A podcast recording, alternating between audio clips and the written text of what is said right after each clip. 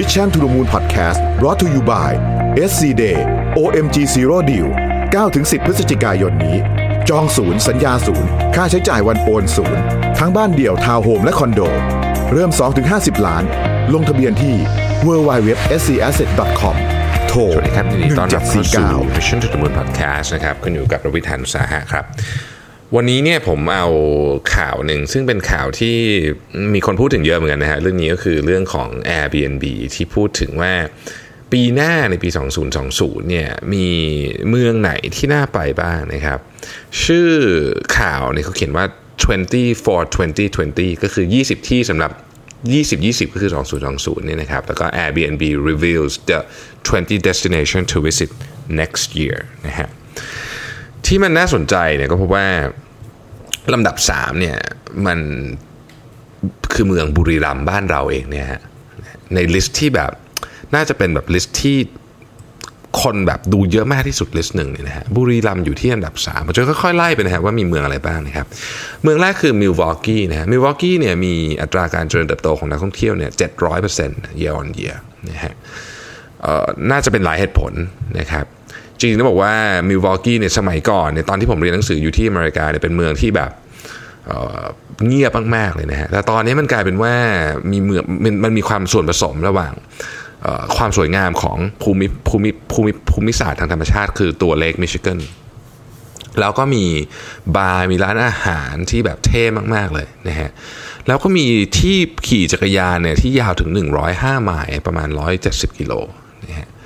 เป็นมิลวอกกี้เนี่ยเป็นเมืองที่ใหญ่ที่สุดในวิสคอนซินนะครับแล้วก็เป็นลำดับที่ยี่สิบสองของขนาดเมืองในสหรัฐอเมริกาแต่ว่าไม่ไม่ได้รับความสนใจในแง่ของเมืองท่องเที่ยวมามาขนาดนั้นนะฮะแต่ปีหน้านี่มาอันดับหนึ่งเลยนะฮะอันดับสองนะครับผม Bilbao นะฮะเอ่อหรือหรือบางทีเรียกว่า Bilbao นะครับก็เป็นเมืองที่อยู่ทางตอนเหนือของสเปนนะฮะเป็นเมืองที่ใหญ่ที่สุดในแคว้นบาสเป็นเมืองหลักของจังหวัดบิสกายานะครับเมืองนี้เป็นเมืองที่มีสถาปัตยกรรมระดับโลกนะฮะเพียบเลยนะฮะมีพิพิธภัณฑ์กูเกิลไฮม์นะฮะมีมีมีลักษณะที่แบบ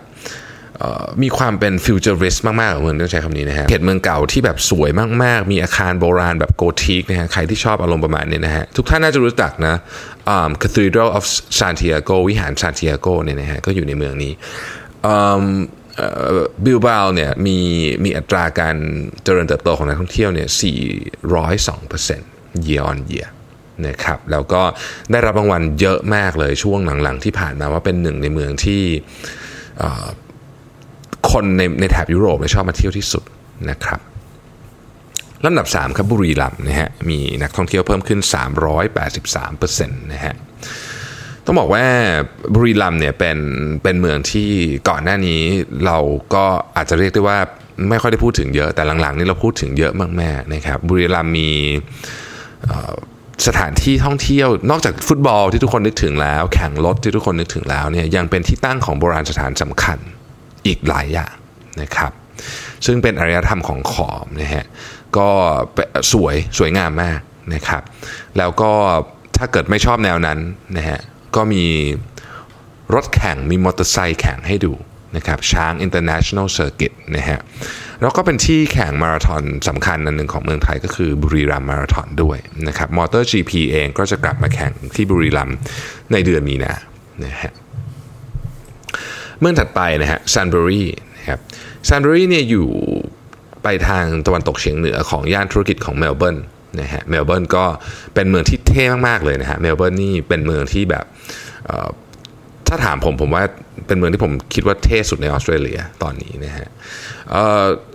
ซันเบอรี่นี่เป็นเมืองเมืองที่มีประชากร สามหมื่น กว่าคนนะครับมีของที่แบบน่าสนใจในแง่ของเรื่องของสถาปัตยกรรมสมัยวิกตอเรียนะครับมีไวนารี่นะฮะมีสัตว์ให้ดูนะครับแล้วก็เป็นเมืองที่กำลังแบบเทรนดี้มากๆในออสเตรเลียนะฮะ ลำดับที่ห้าโรมาเนียนะครับขึ้น สองร้อยเก้าสิบแปดเปอร์เซ็นต์ นะฮะโรมาเนียก็เป็นอีกหนึ่งประเทศหนึ่งในยุโรปที่เป็นแหล่งรวมของศิลปะวัฒนธรรมอันเก่าแก่นะครับก็วัฒนธรรมส่วนใหญ่จริงได้มาจากฝรั่งเศสนะฮะ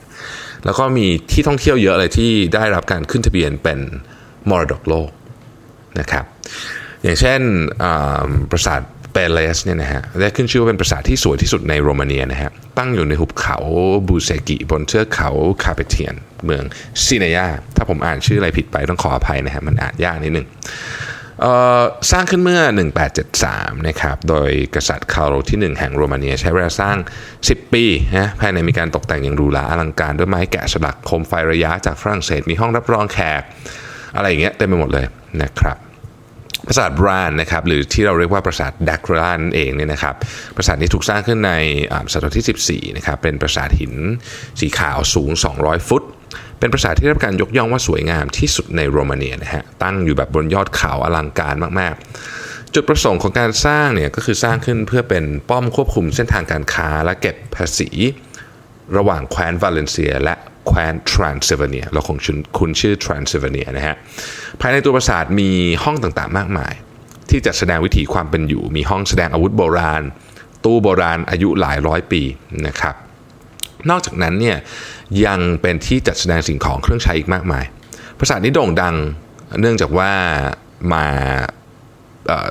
ใช้ในนวนิยายเรื่อง Dracula นะครับซึ่งปราสาทแห่งนี้เป็นฉากหลังในนวนิยายแล้วก็กลายเป็นภาพยนตร์นะฮะก็เลยเป็นที่มาของชื่อปราสาท Dracula นี่เองนะครับลำดับที่หกนะครับมาที่เมืองจีนกันบ้างนะครับซีอานนะครับ สองร้อยห้าสิบห้าเปอร์เซ็นต์ นะครับต้องบอกว่าเอ่อเป็นเมืองเมืองซีอานเนี่ยเป็นเมืองที่เราก็น่าจะคุ้นชื่อกันอยู่ประมาณนึงอยู่แล้วนะครับเป็นเมืองที่ใหญ่ที่สุดทางภาคตะวันตกเฉียงเหนือของจีนนะครับเมืองซีอานนี่เป็นเมืองแห่งประวัติศาสตร์ที่มีชื่อเสียงของโลกนะฮะ เอ่อ เป็นเมืองที่มีเป็นเมืองหลวงนะฮะในอดีตเนี่ยนะครับถึงสิบสามราชวงศ์เลยนะฮะซีอานเป็นเมืองปลายทางของเส้นทางสายไหมด้วยนะครับซีอานเป็นเมืองที่มีประวัติยาวนานมากๆเพราะฉะนั้นอะไรหลายๆอย่างในนี้เนี่ยจึงเป็นมีความเป็นแบบคือมี heritage สุดๆเลยเนี่ยนะฮะมีประวัติยาวนาน สามพันกว่าปีปัจจุบันเป็นเมืองขนาดใหญ่มากนะครับมีประชากรอาศัยอยู่ราวหกล้านคนนะฮะแม้จะมีสิ่งปลูกสร้างเกิดขึ้นมาใหม่มากมายแต่ก็ยังมีส่วนเอ่อของเมืองเก่าที่เหลืออยู่นะครับรวมถึงกำแพงและประตูเมืองอายุห้าร้อยปีด้วยนะครับสุสานจินซีฮ่องเต้ก็อยู่ที่นี่นะครับนอกจากนั้นแล้วเนี่ยนะฮะ ซี อาร์ เนี่ยยังเป็นเรื่องของพูดถึงเรื่องของเอ่อการออกไปใช้ชีวิตตอนกลางคืนด้วยนะครับเช่นไปตลาดไปดูโชว์ไปอะไรอย่างเงี้ยนะครับในในปีสองพันยี่สิบเนี่ยนะครับจะมีโปรแกรมในการที่จะให้นักท่องเที่ยวเนี่ยสามารถที่จะเลือกเส้นทางในการท่องเที่ยวยามค่ำคืนเนี่ยนะฮะซึ่งตอนนี้จีนเขากำลังเน้นเรื่องนี้นะฮะเศรษฐกิจการท่องเที่ยวยามค่ำคืนหกโมงเย็นถึงหกโมงเช้าเนี่ยถึงสามสิบเส้นทางนะครับก็จะมีเมืองนี้ก็จะเป็นเมืองหนึ่งที่น่าสนใจมากๆนะฮะเมืองซีอานเนี่ยได้รับชื่อเล่นว่าเป็น China Outdoor Museum คือมันมีประวัติศาสตร์ยาวนานมากจนเหมือนกับพิพิธภัณฑ์เลยทีเดียวนะครับที่เหลือผมอาจจะข้ามๆไปเร็วๆนะครับยูจีนนะฮะยูจีนนี่อยู่ในออริกอนนะครับก็เป็นเมืองที่เป็นเมืองที่มีความเก๋ไก๋ด้านของวัฒนธรรมนะเวลาผมพูดคำว่ามีความเก๋ไก๋ด้านของวัฒนธรรมเนี่ยในสหรัฐอเมริกานี่ก็ต้องถือว่าไม่ได้หายได้ง่ายเพราะว่าเทียบกับยุโรปนะฮะคือต้องต้องถามที่คือเทียบกับยุโรปเนี่ยยุโรปก็จะมีเรื่องของวัฒนธรรมอะไรเยอะกว่าอเมริกาเป็นชาติที่อายุน้อยนะครับเพราะฉะนั้นไอ้เรื่องของอารยธรรมด้านของอเมริกาเนี่ยมันจะเป็นในแง่ของเอ่อเรื่องของวิถีชีวิตของคนในนั้นยกตัวอย่างเช่นที่ออริกอนเนี่ยเป็นเมืองยูจีนเนี่ยนะฮะเป็นเมืองที่ที่พูดถึงเรื่องวัฒนธรรมด้านอาหารที่ชัดเจนมากๆนะครับอาหารออร์แกนิกอาหารอะไรเงี้ยที่นี่เป็นจุดศูนย์กลางเลยก็ว่าได้นะครับลักเซมเบิร์กนะฮะลักเซมเบิร์กมาในลำดับแปดเป็นประเทศเล็กๆนะครับลักเซมเบิร์กแต่ว่าเป็นประเทศที่ร่ำรวยนะฮะ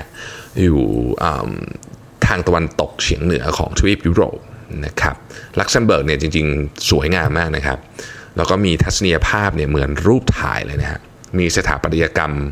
เก่าแก่มากมายอยู่ทั่วประเทศนะครับบ้านเมืองสวยงามนะฮะเรียบร้อย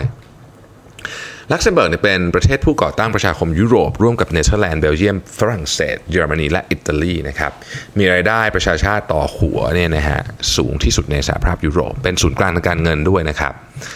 อุตสาหกรรมเหล็กที่ลักเซมเบิร์กเนี่ยทันสมัยนะครับ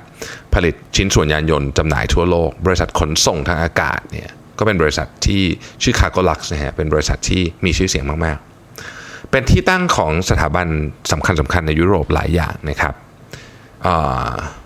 เช่น Secretary General of European Parliament European Court of Justice European Investment Bank นะครับเก้านะฮะก็เป็นเอ่อเมืองกูดาลาจารานะฮะในเม็กซิโกนะครับถ้าอ่านชื่อผิดขออภัยนะฮะชื่ออ่านยากมากเลยนะครับสิบนะฮะวานูอาตูวานูอาตูเป็นเกาะนะฮะผมมีรุ่นพี่ท่านหนึ่งขออนุญาตเอ่ย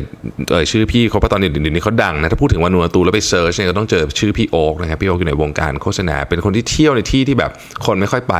พี่โอ๊กเนี่ยไปวานูอาตูแล้วเขียนรายละเอียดมากลองไปเซิร์ชดูได้นะครับเอ่อเขียนแล้วอยากไปเลยนะฮะถ้ามีวันหนึ่งมีโอกาสก็อยากจะไปนะครับอ่ะอันนี้เป็นสิบลำดับนะก็คร่าวๆนะครับประมาณหนึ่งเป็นการต้อนรับวันเสาร์แล้วบางทีเนี่ยนะครับการท่องเที่ยวเนี่ยมันช่วยเปิดหูเปิดตาเรามากๆเลยแล้วก็เป็นการสร้างประสบการณ์ที่ดีมากนะครับการท่องเที่ยวเนี่ยนะฮะเวลาเราวางแผนเนี่ยเป็นช่วงเวลาที่มีความสุขมากนะคือแค่วางแผนก็มีความสุขแล้วยังไม่ต้องไปเลยนะครับดังนั้นเนี่ยจึงไม่แปลกเลยที่คนในยุคนี้เนี่ยให้ความสำคัญกับการท่องเที่ยวและการเดินทางเยอะมากผมเองเนี่ยก็ชอบเดินทางนะฮะเวลางานไม่ยุ่งมากแล้วก็รู้สึกว่าทุกครั้งที่ไปเนี่ยได้อะไรกลับมาเสมอนะฮะคือไอเดียต่างๆที่เกิดขึ้นบนโลกนี้เนี่ยบางทีมันเกิดขึ้นมาจากตอนที่เราได้ไปเห็นไอเดียอื่นแล้วเราเอามาประยุกต์ใช้กับสิ่งที่เรามีอยู่ที่บ้านเราเนี่ยก็เยอะนะครับผมเชื่ออย่างหนึ่งนะผมเชื่อว่านักเดินทางทุกท่านเนี่ยจะมีไทป์ที่ที่เป็นแบบที่ตัวเองชอบผมเป็นสายชิลนะฮะก็คือเป็นแบบไม่รีบไปนั่งๆอะไรอย่างเงี้ยนะฮะเออแต่มันก็จะมีคนที่เป็นสายแบบสายลุยนะฮะแบบปีนเอ่อเบสแคมป์เอเวอเรสต์อะไรแบบนี้นะฮะหรือว่าไปเมืองที่แบบยากๆแบบไปยากๆกับลำบากลำบากอะไรอย่างเงี้ยนะผมเชื่อว่าการท่องเที่ยวทุกแบบเนี่ยมีความน่าสนใจสิ่งที่อยากจะชวนก็คือว่าลองเปลี่ยนสายดูบ้างนะฮะลองเปลี่ยนสายดูบ้างนี่ก็มีคนเชิญชวนไปเดินเทรลนะฮะผมก็เลยคิดว่าเอ๊ะวันหนึ่งก็อาจจะไปนะเพราะว่ามันก็จะได้เปลี่ยนจากวิธีที่แบบปกติเราไปเที่ยวกันแต่ผมนะฮะผมชอบไปเที่ยวเมืองแบบเมืองอ่ะเมืองใหญ่ๆหน่อยหรือไม่ถ้าไปทะเลคือไปนั่งอ่านหนังสืออะไรอย่างเงี้ยบางทีเราจะต้องเปลี่ยนวิธีเที่ยวแล้วลองทำอะไรที่มันแปลกใหม่บ้างเพราะว่าชีวิตคนเรามันสั้นนะฮะการเดินทางท่องเที่ยวนี่มันเป็นของที่ผมใช้คำว่าเป็น privilege มากๆนะคือมันมันมีโอกาสแล้วเนี่ยต้องต้องคว้าไว้ให้เต็มที่นะครับ